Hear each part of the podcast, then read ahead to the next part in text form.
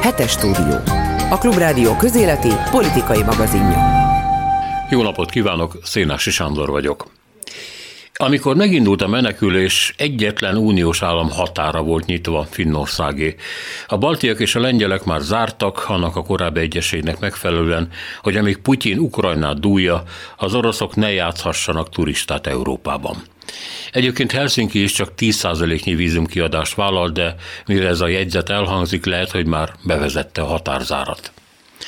Több tíz kilométernyi az orosz autósor egyes számítások szerint.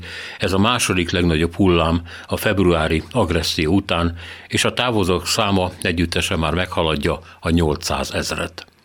Csak hát eddig jó részt a szankciók miatt összeomló középosztályi életnívó roncsai alól menekültek az emberek, a nyugatos orosz értelmiség esedékes kivándorlásával körítve, most viszont aki menekül, konkrétan az életét félti, ami besorozott tartalékosként körülbelül egy hajítófa árát éri el a fronton. Ez azt is jelenti, hogy az orosz társadalom most kezd valóban tudomást venni a háborúról. Eddig eh, az nem volt az övé, úgymond. Úgy tett, mintha nem lenne hozzá köze. Sorozás nem volt. A katonák szegény nemzetiségi területekről kerültek zsoltba. A moszkvai pétervári fiúknak és szüleiknek csak annyit kellett eldönteniük, hogy elhiszik-e a putyini propagandát vagy sem, és ne legyenek illúzióink, ha nem hitték, az sem jelentett többet egy kis undorodó távolságtartásnál. Igen, voltak tüntetések is, nem felejtek el tisztelettel gondolni az ottani százakra és ezrekre. De most minden mást jelent. A háború nem csak, hogy az övék lesz, de olyan halálközeli élménnyel is szolgál majd, aminek az értelmetlensége, céltalansága és reménytelensége vakítóan világossá válik.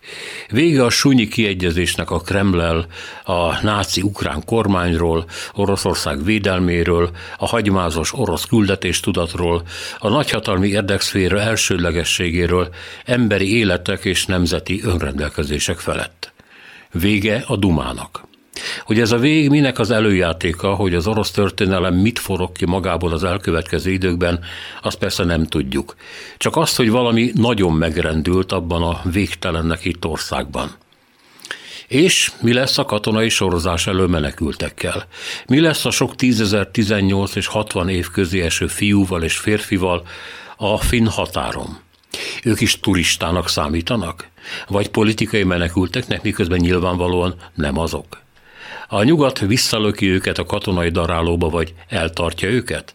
Mert miközben menekülni csak azt tud, akinek van pénze, a tartalék gyorsan elfogy és ki fogadja be őket. A balti államok kiterjedt orosz közössége, aminek felduzzadása a lettekből és észtekből csak újabb görcsös félelmi reflexeket válthat ki? Vagy más uniós országok, ahol az orosz név a toxikussággal egyenlő?